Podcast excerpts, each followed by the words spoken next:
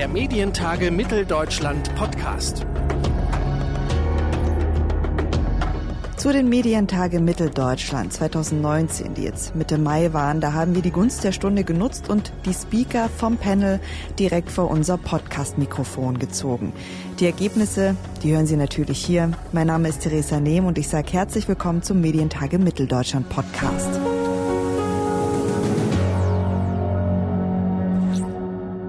Ein viel diskutiertes Thema bei den Medientagen, das war der neue Medienstaatsvertrag, der 2020 kommen soll.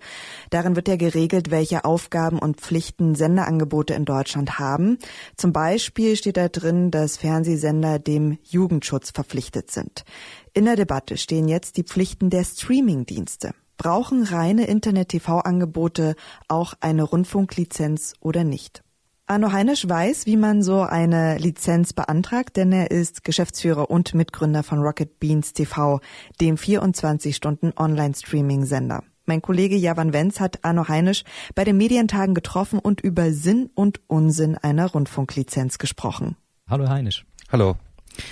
2015 sind Sie mit Rocket Beans TV in den Start gegangen. Ähm, wie kam es denn damals überhaupt zur Idee, so einen eigenen Streaming-Sender zu gründen? Naja, also es ist ein bisschen aus der Not geboren. Ne? Also wir standen mit dem Rücken an der Wand am Abgrund, weil wir ähm, acht Jahre lang Game One für MTV, die Viacom-Gruppe produziert haben und im Dezember 2014 hat MTV die Sendung eingestellt, obwohl sie weit über Quotendurchschnitt vom Sender gelegen hat und ähm, es passte einfach nicht mehr zur globalen Distributionsstrategie von MTV und wir waren eine One-Project-Company, hatten damals 24 Mitarbeiter und ähm, als dann MTV den Stecker gezogen hat, beziehungsweise ein bisschen vorher, weil wir den Braten schon gerochen haben, haben wir einen Supportaufruf in der Community gemacht. Also ganz bewusst kein Crowdfunding. Wir haben jetzt nicht gesagt, wir brauchen so und so viel hunderttausend Euro, um das und das zu machen, sondern wir haben gesagt, ey, wir wissen nicht, wie es weitergeht, unterstützt uns. Und letztlich war dann die Community das Zünglein an der Waage, dass wir den Mut gehabt haben, am 15. Januar 2015 um 19 Uhr unseren Livestream, unseren Live-Sender zu starten. Ähm, weil wir einfach so tolle Rückmeldungen bekommen haben. Also nicht nur Spenden und Unterstützung, sondern, ähm, glaube ich, alleine fast 20.000 ähm, Spenden, die zeitgleich noch eine Mail geschrieben haben und begründet haben, warum sie ähm, uns unterstützen und dass sie uns das gerne die Hilfe anbieten. Und so haben wir halt den Sender gestartet in einem Studio mit nur leeren Bilderrahmen und haben gesagt, das ist unser Sender mit euch, unser gemeinsamer Sender, hm. bastelt was, schickt uns was und seitdem haben wir das Ding aufgebaut und ähm, haben jetzt rund 100 festangestellte Mitarbeiter, haben eine Late-Night-Show, haben eine Morning-Show, haben 50 Prozent unserer Inhalte sind ähm, computerbezogene Inhalte und 50 Prozent popkulturelle Themen, auf die wir Bock haben, also Kinomagazin, Fußballmagazin, Morning-Show, Quiz-Shows, Rollenspielabende, alles Mögliche, ähm, was uns Spaß macht schon eine beeindruckende Geschichte über die Jahre, auf jeden Fall auch vor allem so kurze Jahre eigentlich, wenn man sich das mal in der Rückschau anguckt. Aber wie war das denn 2015 bei so einer Hauruck-Aktion aus der Not geboren? Haben Sie da schon so ein Thema wie eine Sendelizenz auf dem Schirm? Ja, das, das, das Thema kam dann auf. Also wir haben erst angefangen zu senden und dann kam das Thema auf, weil wir ähm, gemerkt haben, das funktioniert und ähm, sind dann auf die Webseite der Landesmedienanstalten gegangen und da gibt es so einen Online-Check, bist du ein Sender? Oder sind Sie ein Sender? Und ähm, da musste man zehn Fragen beantworten und bei neun Fragen waren wir, ja, wir sind definitiv ein Sender. Und außerdem hatten wir auch vor, wir haben bei Twitch angefangen zu streamen, ähm, also der Gaming, ähm, Livestreaming-Plattform, der größten, gehört zu Amazon inzwischen. Wir hatten aber damals auch schon vor, dass wir eigentlich alle möglichen Distributionskanäle nutzen wollen, dass die Leute uns da, da wo, wo wir, wo, wo man sein kann, auch sehen können. Und deswegen haben wir dann diese neun Fragen. Es ist dann so, habt ihr regelmäßig über 500 Zuschauer? Ja, zum Glück, weil sonst würde es nicht funktionieren. Ähm, sind eure, ähm, habt ihr einen Sendeplan, dass zu bestimmten Zeiten Sendungen angekündigt werden? Ja, klar, machen wir immer, fast alle. Habt ihr redaktionelles Team, habt ihr ein redaktionelles Team dahinter, das die Sendung vorbereitet? ja, sonst würde es nicht funktionieren und so weiter und so fort. Und dann haben wir uns proaktiv bei den Landesmedienanstalten ähm, gemeldet und ähm, das war ein super konstruktiver Austausch und haben dann den Lizenzvertrag ähm, die Sendelizenz auch bekommen bis für zehn Jahre bis 2026. Mhm.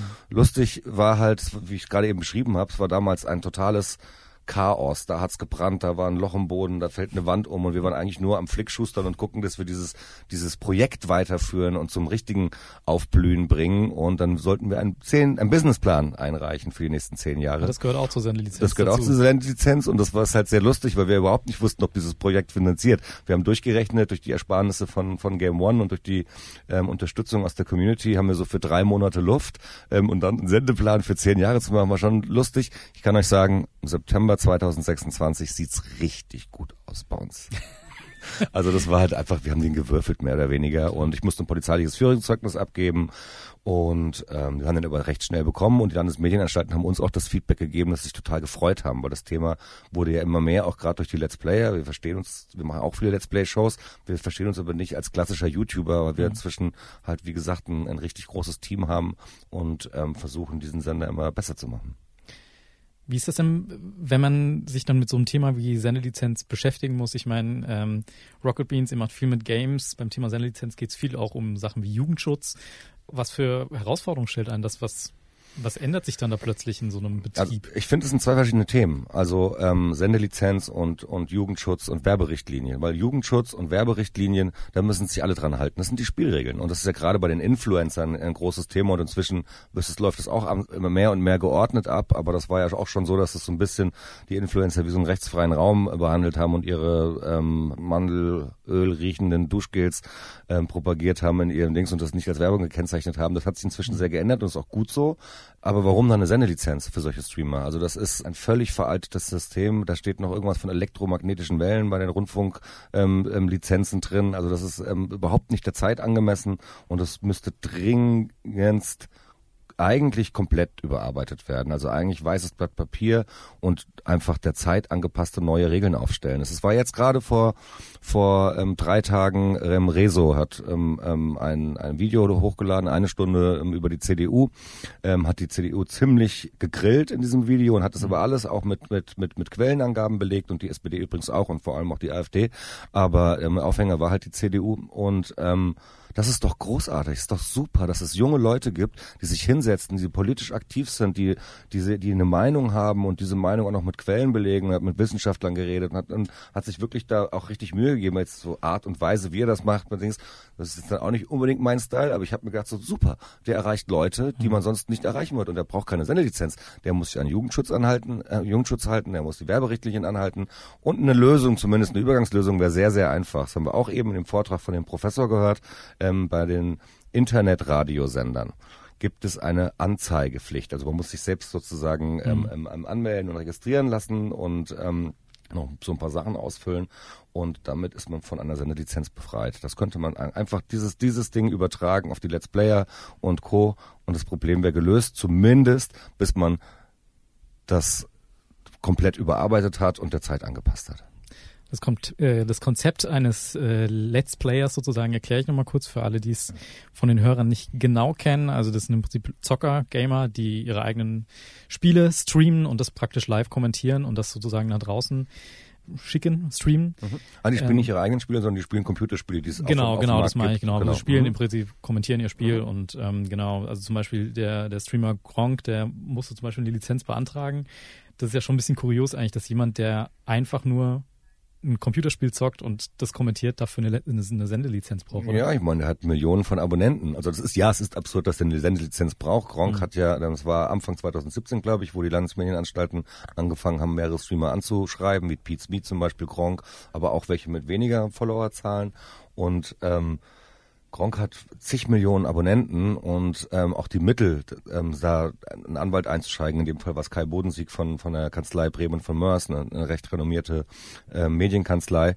Und die haben es dann für ihn gemacht und Gronk hat nachher gesagt, ich habe sie jetzt, ich kann weitermachen aber ich habe eigentlich nichts von der Sendelizenz, was mir irgendwie helfen oder was mich weiterbringen würde. Das alleine zeigt das ja. Und ich habe es eigentlich gesagt, ich bin dafür, also solche Leute brauchen meiner Meinung nach keine Sendelizenz. Solche Leute müssen sich auch an die, an die Gesetze im, im Internet halten, wie Werberichtlinie und Jugendschutz. Aber das muss man noch fördern. Man muss doch, dass Leute, die, die sich kreative, kreativ entfalten wollen, die, die sich austoben wollen, die ein Sendungsbewusstsein haben, die ähm, ähm, eine Meinung haben und das rüberbringen, die Musik machen und was auch immer, das muss man noch fördern. Das ist doch großartig, dass wir wir jetzt die Möglichkeiten haben, dass jeder, ähm, ähm, jeder Leute erreichen kann, seinen, in seiner Nische, aber auch so jemand wie Gronk hat einfach riesige Reichweiten. Ähm, das hat eine richtige Relevanz. Mhm. Mit diesem neuen Medienstaatsvertrag 2020 sieht es jetzt zumindest schon mal so aus, als äh, hätte das sozusagen ein Ende, das Let's Player Streamer. Naja. Ähm, also wir haben eben auch den Entwurf ähm, ähm, ähm, dazu gesehen und der Entwurf ist eine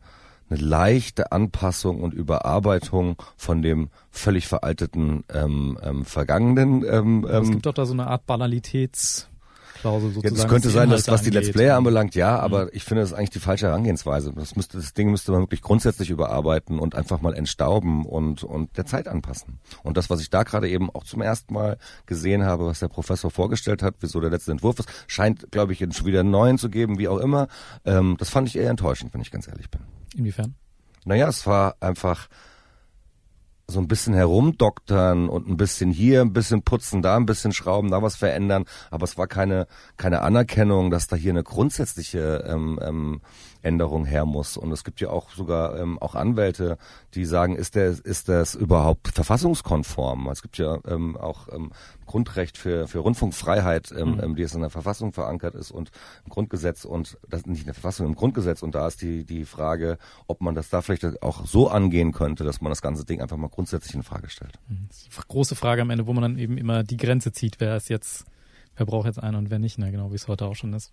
Ja, absolut. Und ähm, das war auch das Thema, wieso ist diese Trennung, wenn du live streamst, brauchst du die Lizenz und wenn du Video-on-Demand-Angebote hast, brauchst du sie nicht, obwohl du damit eigentlich viel mehr Leute auch erreichen kannst. Also bei uns ist es so, dass wir, wir haben so im Schnitt eine Million 500.000 Watched Hours die Woche. Also das ist sozusagen unsere Viewtime, die Zuschauer kumuliert gemeinsam ähm, zusammen gucken und 80 Prozent unserer ähm, Zuschauer gucken VOD und 20 Prozent gucken live. Das sagt der Mitgründer von Rocket Beans TV, Arno Heinisch. Mein Kollege Javan Wenz hat mit ihm am Rande der Medientage Mitteldeutschland besprochen, was der neue Medienstaatsvertrag für Internet-TV-Formate bedeutet. Der Medientage Mitteldeutschland Podcast.